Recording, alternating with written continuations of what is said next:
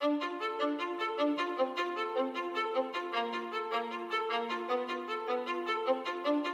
my name is Evan, and I use he, him pronouns. And my name is Ian, and I use they, them pronouns. And we are The Baker Street Regulars, a podcast where we are taking a queer magnifying glass to the Sherlock Holmes canon and its many adaptations. So, we're about a month into our exploration of the Sherlock Holmes stories. Mm-hmm. A little over, maybe. How are you feeling about Sherlock Holmes? You know, I think he is a complicated character to adapt, and I don't think anybody has gotten it perfect yet. I think Nigel has gotten it pretty good so far, but I'm not sure if, especially to, uh, based on our ratings in our main episodes, if anybody has able to capture the je ne sais quoi, if you will, of Arthur Conan Doyle's stories. Yes. I certainly will be curious to see where we go after this episode in terms of how other actors interpret Mm-hmm. the famous detective duo. Right. I didn't even think to talk about Nigel Bruce because, I you know, Well, I, I mean, I think what there is to say is that we're both excited to see a more competent Watson. yes. I'm excited to see a more competent Watson. I do wish we get more of Rathbone's Sherlock Holmes because I find him really fun and endearing. Yeah. I just wish he had a better Watson. Yeah. The good news is there are so many of those movies, so if we miss him later in the season, we can always dive back in Yay! and reconnect. Thank God. Thank God. How are you feeling? I'm having a good time. Mm-hmm. I like a mystery. I like the camp that we've seen. Mm-hmm. I like that the Nigel Bruce, Basil Rathbone, Holmes movies don't take themselves too seriously. Mm-hmm. Even with The Voice of Terror, which has this, like, patriotic duty thing going on behind it, there's st- it's still goofy. You know, there's still, like, a cartoonishness to everything. Mm-hmm. And I hope that we keep seeing a degree of of fun, of whimsy, of, of understanding that this isn't the real world, that this is a more whimsical interpretation of London. I don't know if that's what Arthur Conan Doyle was attempting, but I certainly think that's how his stories read to a modern audience. Yeah, that's that's fair. I think I don't know if concern is the correct word. I have that deep feeling that we are going to see some attempts at doing like a very serious Sherlock.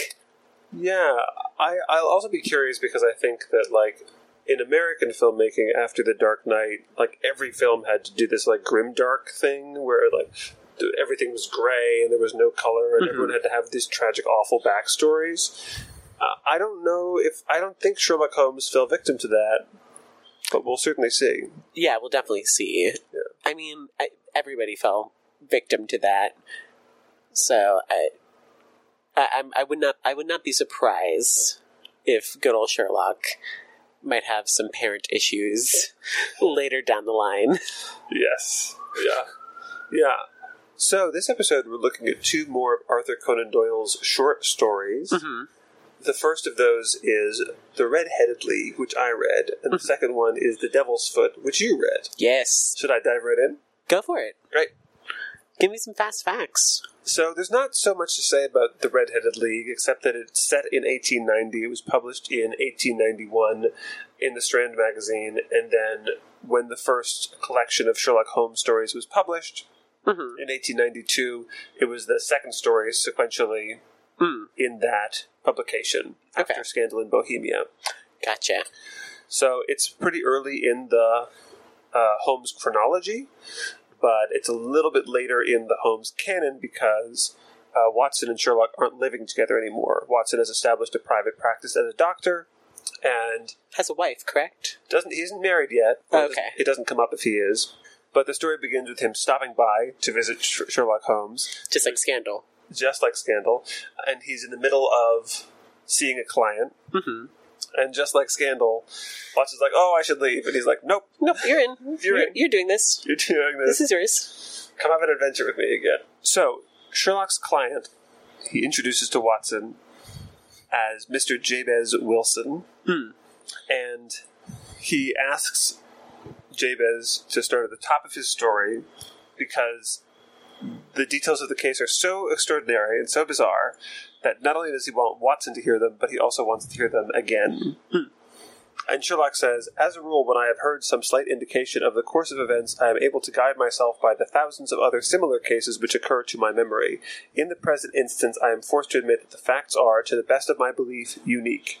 Hmm. So this is a case unlike anything Sherlock has ever seen. Before Mr. Wilson starts talking, Watson tries to deduce him. Hmm. I feel like we haven't got this in any adaptations yet, maybe because it's the Nigel Bruce stock character that we're getting. but there's a lot of examples in the books of Watson trying to use Sherlock's methods and coming up short, but trying nonetheless. And he tries to like suss out from Mr. Wilson's appearance or what he does for a living or any relevant details. And Sherlock like notices him doing this and is like, "Oh, don't bother. I've only I've only got a couple things, which is that he's Freemason and that he's recently in China and that he takes snuff regularly and you know, He's like, don't do all that. don't do all that. Don't do this. I got it. So, Mr. Wilson shows an advertisement in the paper, which began this caper. I like the rhyming there. Thank you. Which I'll read to you. It says, To the Red-Headed League, on account of the bequest of the late Ezekiel Hopkins of Lebanon, Pennsylvania, USA. We're back in the USA. Back in the USA, baby. Back in the US, back in the USA. Instead of, because it's like the Beatles song. Right. But uh, unlike Study in Scarlet, there's no lengthy backstory. We never go to Pennsylvania in this story. Thank God. Everything takes place in a, in a few blocks in London. Are there Mormons? There are no Mormons. Okay. We only We only have one on the Mormon count so far. I hope y'all are keeping count at home. It continues. There is now another vacancy open which entitles a member of the League to a salary of four pounds a week for purely nominal services. All red-headed men who are sound in body and mind and above the age of 21 years are eligible. Apply in person on Monday at 11 o'clock to Duncan Ross at the offices of the League, 7 Pope's Court, Fleet Street. So, first of all, odd that there's a red-headed league at all. odd that you can get paid four pounds a week just for being red-haired. I used to have red hair as a child. I wish I'd known about this. Uh, also, uh, it, the fact that it's on Fleet Street, which is uh, perhaps more famous for a different bit of English writing. Swing your razor high, sweetie.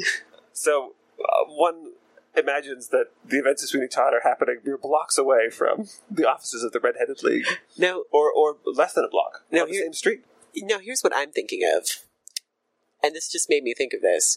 Do you think we'll ever get stories of Sherlock solving like famous like other stories like Sweeney Todd and Mrs. Lovett or Jack the Ripper or any of them? Well, there are certainly a lot of attempts to put Sherlock Holmes against Jack the Ripper. We should find one of those to cover because I think there's a bunch of examples of that trope. I wonder if anyone's done the same with Sweeney Todd. I think the original Sweeney Todd story must be in the public domain. Oh, must be. So we should look for it. we should look for it. Stay tuned. So here's the reaction that Holmes has to this newspaper uh, advertisement. Holmes chuckled and wriggled in his chair, as was his habit when in high spirits. I cannot picture Basil Rathbone wriggling in his chair. in Oh, I can. I can. Oh my god, yeah. Basil is so camp in that role. Like, remember when Nigel Bruce was like, and thank God you didn't bring your blasted violin, and then Nigel Bruce was like, actually, and just pulled it out. Yeah, but there's a serene sardonicness to that. I can't imagine him getting hyper and excited about a case like this quite the same way. I think he only gets hyper and excited when we're talking about the Nazis. Anyway, Mr. Wilson explains that the assistant who he recently hired to help him run his pawn shop at half wages brought the article to his attention and accompanied him down to the offices where they were seeing potential applicants for the commission. So are they just looking for Irish people then? I don't know. That's interesting. They're very specific about tone of hair, and it must be like like really bright red, and obviously not a wig or painted on or dyed Mm-hmm. Right. or whatever. I don't think that Arthur Conan Doyle is doing some sort of Irish trope. I don't. Does Jabez Wilson strike you as an Irish name? No, not really. Maybe the stereotype of Irish people as being red haired didn't exist in Victorian England. Maybe not. That that could be it. So there's crowds of red-haired men of all tone and color all around Fleet Street, but Jabez uh, and his assistant get all the way to the top of the stairs in the office. At the top of the stairs. You know what else is at the top of the stairs? The Demon Barber of Fleet Street. I've seen the show. Yeah, I've seen the movie. just one door down. And it's just a very simple office with a table and chair. The man, Duncan Ross, approves of Jabez's hair color Hmm. and dismisses all the other applicants. He was just looking for one. He's just looking for one. Huh. There's a there's a vacancy and he's looking to fill it. Oh. and he says there you know there is some work that you are required to do as a member of the Redheaded League to entitle you to the compensation, Hmm. which is just you know four hours a day from ten to two in the office, and you have to do it all in the office. You can't do it anywhere else. But it's it's nominal. It's not you know not hard work. Just you know it's part of the requirements of the stipend. And his assistant Vincent Spaulding offers to run the pawn store while he's doing this Oh, that's nice. the job that he ends up doing for the Redheaded League is to come to this office every day from 10 to 2 and copy out the Encyclopedia Britannica, starting at the beginning with A. Hmm. He has to pay for his own paper and ink, but is provided with the table. And Duncan checks in on him and to make sure he doesn't leave. And then at the end of that week, he gets his four pounds. And at the end of the next week, he gets his four pounds. And eight weeks go by like this Okay. At the conclusion of the eight weeks, he goes to the offices of the Redheaded League for his work that he does with them. And there's a note on the door which reads The Redheaded League is dissolved October 9th, 1890. Okay.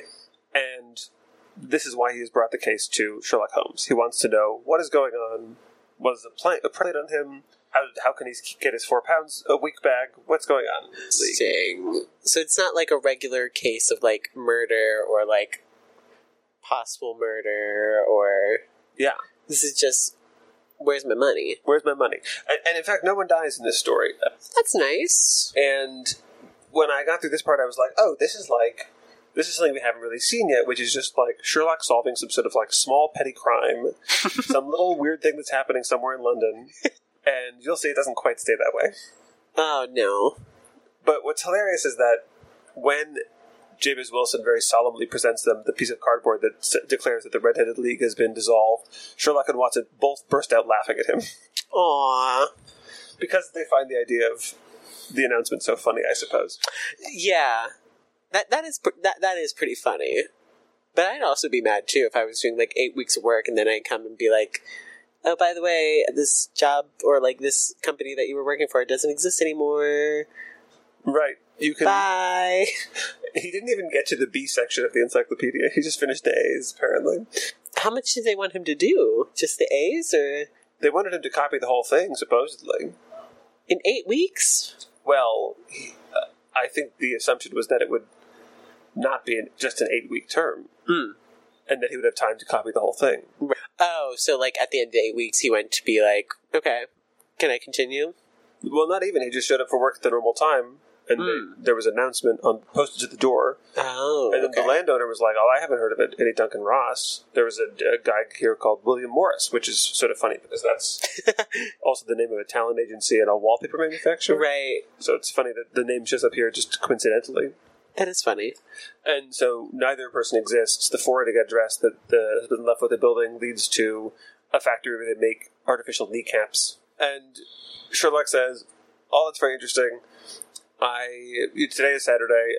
I can give you, I can detective this out and let you know on Monday." Holmes says to Watson, as a rule, the more bizarre a thing is, the less mysterious it proves to be. It is your commonplace, featureless crimes which are really puzzling. So we're getting a repeat of this idea from Study in Scarlet that cases that are bizarre are easier to solve than cases that are ordinary because the things that make them unordinary help you figure out what's going on. But I would assume by this point that what is bizarre to him is like all these murders, and then like something like this would be like, oh, this is this this is weird. This feels like this would be harder to solve. I'm so used to doing murders. And you want me to solve like why aren't you getting paid? Yeah. Do you have any theories about the crime so far? He probably just got scammed. Honestly, What's the scam? Because he got paid. oh, he did get paid. Yeah. Well, you did like kind of hint that it's a little more gruesome. I didn't say gruesome. or a little more I just uh, said grander. grander. Yeah. So I'm just gonna go with planning to kill the queen. Fantastic. Why not? Why does Jabez Wilson have anything to do with the Queen? Who knows? It's, you said grander. Let's go. Let's go to the tippy top. That's the queen. All, that's all the way grand. So Watson is similarly confused. Holmes decides to smoke about it. He says, This is a three pipe problem, and I beg that you won't speak to me for 50 minutes. And at the conclusion of that time, he invites Watson to go hear some music with him. So, on the way to listen to music, they stop by the neighborhood where Jabez Wilson's pawn shop is. And Holmes knocks at the door of the pawn shop, and the assistant answers. And Holmes asks for directions, which he receives. Mm-hmm. oh, I'd forgotten about the assistant. Maybe the assistant has something to do with this too. Well, there's a clue which I've neglected, which is that when Jabez Wilson describes the assistant, Holmes goes, "Oh, of course, of course." And does he have an earring? Ah, of course he does. you know, So, how's he described then? he's described as uh, having a, an acid splash in his face. Hmm. Yes, Maybe some like extortion or like maybe like faking money. Maybe still involving the queen. I don't know. We're going grand here. mm-hmm. But he has an earring, and you know what that means. Pirate. Leaving the pawnbroker shop, Holmes says to Watson, Smart fellow that. He is, in my judgment, the fourth smartest man in London, and for daring I am not sure that he has not a claim to be third. I have known something of him before. Oh. So that's our guy. We just don't know why. And Holmes reveals that he didn't want to see the assistant, but he wanted to see the knees of his trousers. And Holmes says, What did you see? He says, What I expected to see. Well, it's because he has an earring. What are you implying? Pirate. He's a pirate and he's trying to kill the queen. He's a pirate and he's trying to kill the queen, and everybody knows that pirates who try to kill the queen have bad knees. this is widely known. No, he's gay. Of course he's gay. Everyone's gay. Everyone's gay. It's a Sherlock Holmes story. Sherlock and Watson go around the block to the businesses that butt up against the pawn shop on the back, mm-hmm. and Sherlock lists them off for us. Mrs. Lovett's meat pies. No, the, no, Fleet Street is where the Red-Headed League was. It's not Oh, where sorry. not where the shops are. Here's the businesses: uh, Mortimer's the tobacconist, the little newspaper shop, the Coburg branch of the City and Suburban Bank, the vegetarian restaurant, and McFarland's carriage building depot. I'm gonna guess it has something to do with the newspaper. Good guess. I, I can neither confirm nor deny. I also didn't know there were vegetarian restaurants in the Victorian era. You know, some people just didn't want to eat meat even back then. So, Sherlock says a considerable crime is in contemplation. Hmm. I have every reason to believe we shall be in time to stop it, but today being Saturday rather complicates matters. I shall want your help tonight. Um, then it has to be the bank. It has to be the bank. Why the bank?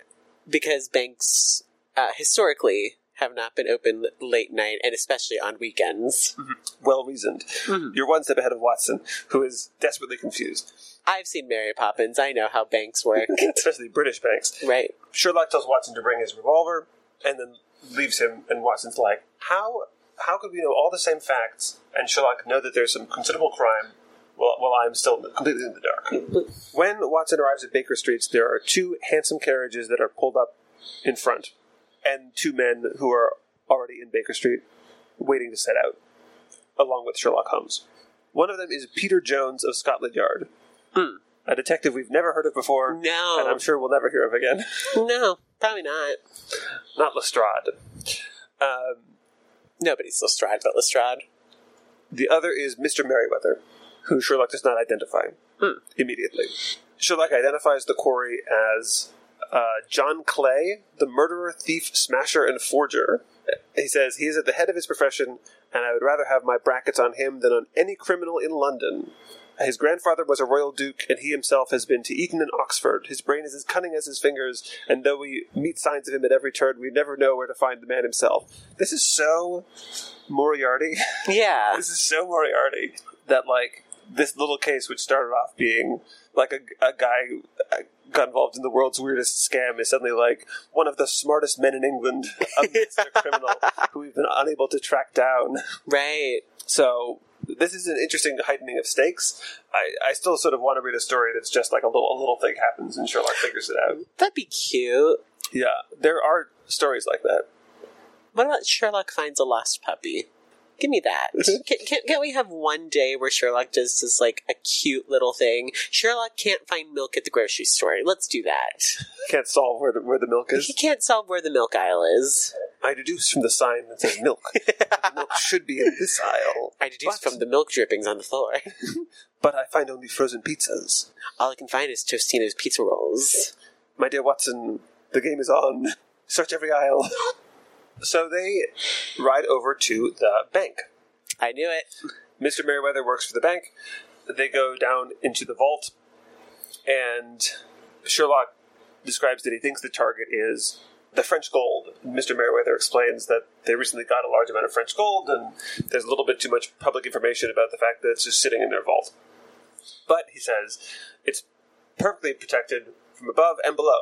Taps his cane on a flagstone. And he says, "Oh no, it's, it feels it actually sounds hollow." You see where this is going? Mm-hmm. They wait for about an hour, and then uh, one of the flagstones pops up. Mr. John Clay pops out. Sherlock grabs him. The other guy runs away, but is caught by police detectives waiting at the at Jabez's house, which is where the tunnel lets out. And we get this delusion of grandeur thing from John Clay. He says, You may not be aware that I have royal blood in my veins. Have the goodness also, when you address me, always to say, Sir, and please. All right, said Jones, with a stare and a snigger. Well, would you please, sir, march upstairs, or we can get a cab to carry your highness to the police station? I love Highness.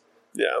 This is a fun detail. I mean, uh, David mentioned that he thought that what made the Conan Doyle story so great is the characters. Mhm. And, you know, there's no reason that John Clay has to be anything other than a snarling villain. It's fun that he has this, like, d- delusion of grandeur, touch of something going on. Yeah, they, they're more interesting. So then we cut to the morning of. The, so Holmes and Watson have stayed up all night. Mhm. They're uh, drinking back at Baker Street, uh, and Sherlock explains the deductions, which is effectively that the Red-Headed League was a ruse to get Jabez out of the house, so that John Clay could dig this tunnel from under the house to under the bank and steal the gold And John Clay was the assistant. was the assistant, Got it. using a false name, and that he reasoned it out because he guessed immediately that the Redhead League was just an excuse to get Jabez out of the house, but because there are no women in the house, aside from a, like a serving girl who's underage, he figured it wasn't probably a romantic dalliance, probably was something larger, Mhm. and he had heard earlier that the assistant was doing like photography development in the basement and would spend hours there before all of this happened. So he guessed that was part of it as well. Gotcha. And reasoned out that it was the bank because he'd heard about the gold, and when he first arrived at the house and checked the jeans, he also tapped the flagstones in front of the house, and because those were not hollow, he reasoned that the tunnel went behind the house and not out in front of it. Sherlock Holmes. Sherlock Holmes. He sure knows how to solve them. He sure knows how to solve them. Watson says, You reasoned it out beautifully. And he says, It saved me from ennui. He answered, yawning, Alas, I already feel it closing in upon me. My life is spent in one long effort to escape from the commonplaces of existence. These little problems help me to do so. Such a drama queen. Such a drama queen. They're both drama queens. They're perfect for each other. They are. Although Watson isn't too much of a drama queen in this particular story. And that's basically the end of the story. have fun. have fun. Uh, the one thing, the one detail that I think rankles at me is that the assistant, who turns out to be John Clay, has this scheme of keeping Jabez out of the house, and obviously the tunnel is complete, which is why he doesn't need him to go away anymore. But it seems to me that he could have avoided a lot of trouble by paying him one more day Right. doing the heist and then getting out of town and then having there, there be no red-headed league but by just not having a person be there or having the encyclopedia be there or paying him anymore Right. you know he would never have been caught if he had just waited to end the red-headed league He'd done this to himself. he did this to himself and, he, and he's supposed to be the fourth smartest man in london and third most daring so I think not. I think not. So it, it is sort of a goofy story. I mean, I, I told you it was something grander than than just a odd scam gone wrong. Mhm. It's it's an attempt to steal three hundred thousand pounds of French gold. I mean, that's a typical Tuesday night. I mean,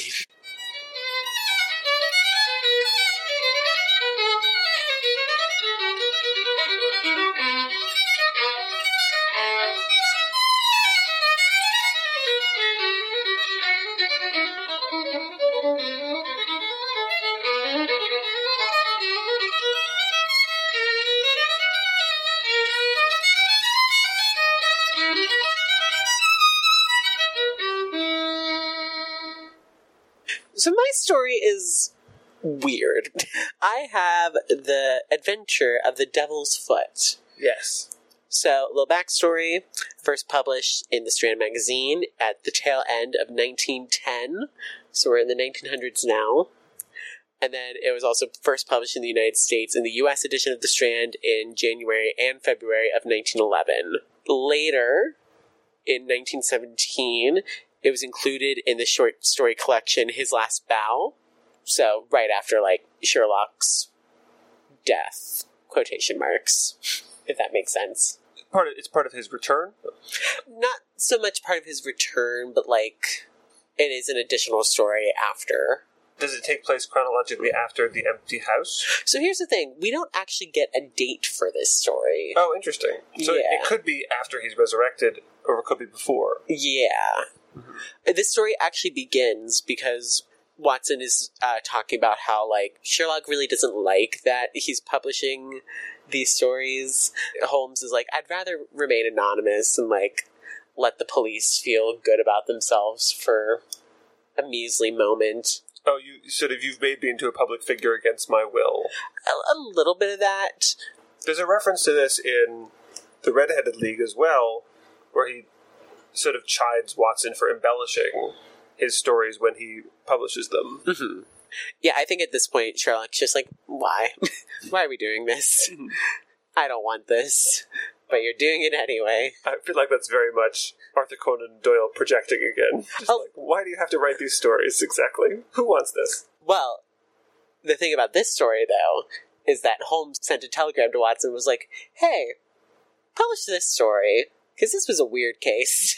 so we both have weird cases that that Holmes even admits is like this is weird mm-hmm. even for me. And the story actually begins with Holmes not feeling all too well. You know, all this time of, you know, solving crimes and probably doing a lot of drugs, but mostly solving crimes, has made him a little, you know, more tired, more sick and such. So his doctor, who is not Watson, I know, right? he has a different doctor. Doesn't like to mix business and pleasure, I suppose. Nope, not at all. It's like, yeah, you need to stop this and you need to, like, rest and go away for a while. Interesting.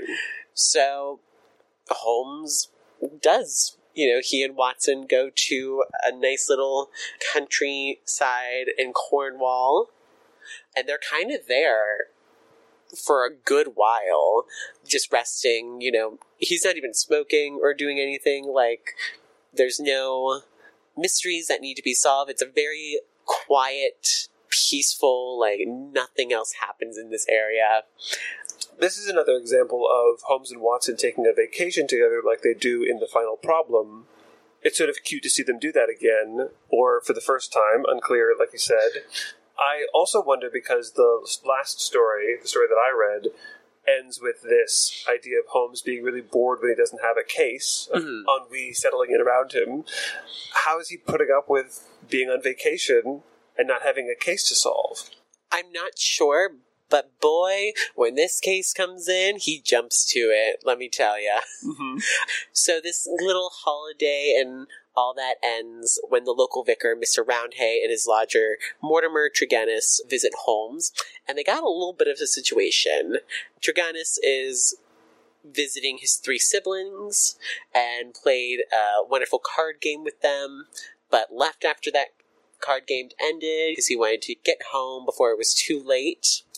And the next morning, the housekeeper of his siblings had found that his sister was dead with a very horrified look on her face. Still still on her face as she's dead, Mm-hmm. and his two brothers have gone insane. My God. Yeah. What does God insane mean in Victorian times? Do they describe what that? Uh, laughing maniacally, you know, not really acknowledging that their sister is dead. Mm-hmm. yeah, it's just a lot of laughing maniacally and saying weird things and just like not being right in the head. Mm-hmm. So the brothers are taken away in a car, and Sherlock and Watson go visit. There's cars. Well, in the cart, sorry. Oh, I was like, that's a bit of a time jump. So they visit the body, and they really don't find anything except that there's a fire going, Mhm. and that's kind of all we all we know. Later, like in the house. yeah, there's a fire, like a uh, fire in a fireplace. Oh, okay. nothing else seems really out of the ordinary. There's no like marks of her being stabbed or her being poisoned. Like there's really nothing there. Mhm. Uh, what did she die of? we'll get to that. Oh, okay. So Holmes and Watson they go back to the place that they're staying, and Holmes is back to his, his Holmesy self, you know, smoking up a storm, you know, deducing. Like I said, Holmes jumped to this case. He Mhm. was uh, very, very pleased and actually uh, laughing and joyous when a case came in. so uh, he definitely missed this. Back at his lodging, we get a visit from the cousin of the Tregennises, Dr. Leon Sterndale. He aborted his sailing from Plymouth in order to come see what happened. The vicar wired him with the tragic news, and he kind of talks to Holmes and is like, "Well, I mean, you're a famous detective. What are do you have any suspicions? What are your suspicions?" And Holmes is like, "I got suspicions, but I ain't telling you." the classic Holmes. yeah, and Leon's like, uh, "Oh, okay, cool, that's fine." I'm just wondering Who's this? The cousin of Tregennises, the the one brother of the three siblings that Mhm. were involved in this case, Who didn't go crazy? who did not go crazy. He's fine. It's because he's staying with the vicar. So you kind of suspect Oh, him. so he said he is the guy who showed up with the vicar at the beginning of the yes, Okay. yes. And then Leon is just the cousin who came when he heard the tragic news. Gotcha. And you kind of, at this point, I was kind of suspecting Mortimer, but plot twist the next morning, the vicar informs Holmes that Mortimer is dead. Oh, and died the same way as his sister and had a very horrified look on his face as well. Hmm. Everybody that has been affected so far has had a very horrified, pained look on their face, dead or crazy. right. So that's fun. The two men and Watson, because Watson's just there at this point. Watson is not really present in this story. He's just kind of there. Following Holmes around. Yeah. Yeah. Uh, they go to Mortimer, Mortimer's room and they see that a lamp is lit and is smoking Mm-hmm. on the table. And that is when Holmes deduces that there's a poison Mm-hmm. in the lamp and that is activated by fire. Mm-hmm. So somebody threw poison in the fireplace and caused the sister to die and for the other two brothers to go crazy. So that is why the, the the two have died and the other two have gone a little crazy in the brain. He also deduces this because I said that Watson is not really in this story that much. This is the really the big time that Watson is involved in the story. Holmes subjects him and Watson to the poison What? just to prove that this is the poison. That's insane. yeah. That's crazy. Yeah. What do you mean subjects him to? they they find the poison and Holmes is like, "Let's test make sure this is what it is." And then throws it in a fire with Watson and Holmes in the room and then they start feeling very ill. And Holmes Holmes should know better. and Holmes is like, "Yep, this is it. Okay, we're good." So, we do get the reveal that Mortimer is the person who did the first death with the poison, but who killed Mortimer, but their cousin, Dr. Leon. He held Mortimer at gunpoint and forced him to breathe the poison, and this poison comes from a plant called the Devil's Foot this is where the title comes from. Yes, and Mortimer only knew about this because of Leon describing the powder and then stole some from his collection of African curiosities and then threw it in the fire just before he left. So we have two bad guys in this. So the one left is Dr. Leon. Yes, Dr. Leon is still left. Uh, And the reason that he killed Mortimer, or even knew that it was Mortimer, one, because it was the poison, and also he was in love with Mortimer's sister, Brenda. And so this was an act of revenge. wow. I feel like I need a family tree to understand all these relationships, but that's a lot. So is he brought to justice? No, Holmes sympathizes with the doctor. Mm-hmm. He's like, I get it, man, but you need to go back to your studies in Africa and never return. Just go. Okay, so a couple things there.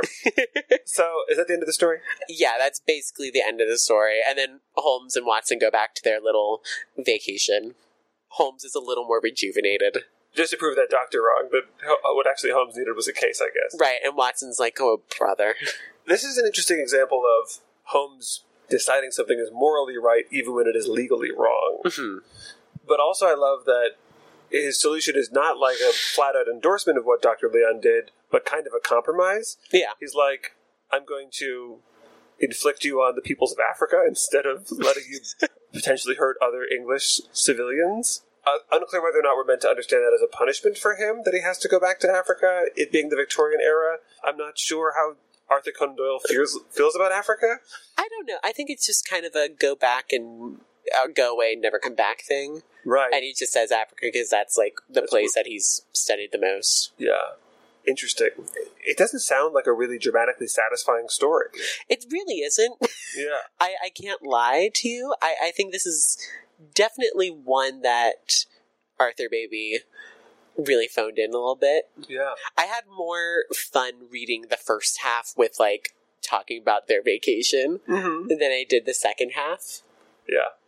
And it, like the beginning of the mystery is pretty cool. Like, oh, these people have gone crazy and have died because of this like poison in the fire. That's pretty cool. And then we get to this ending, and it's like, oh, okay. Yeah, just sort of a lot of people uh, died or went crazy, and there's no real like, like I guess Mortimer is the the perpetrator of, Yes. of the original crime. Yes.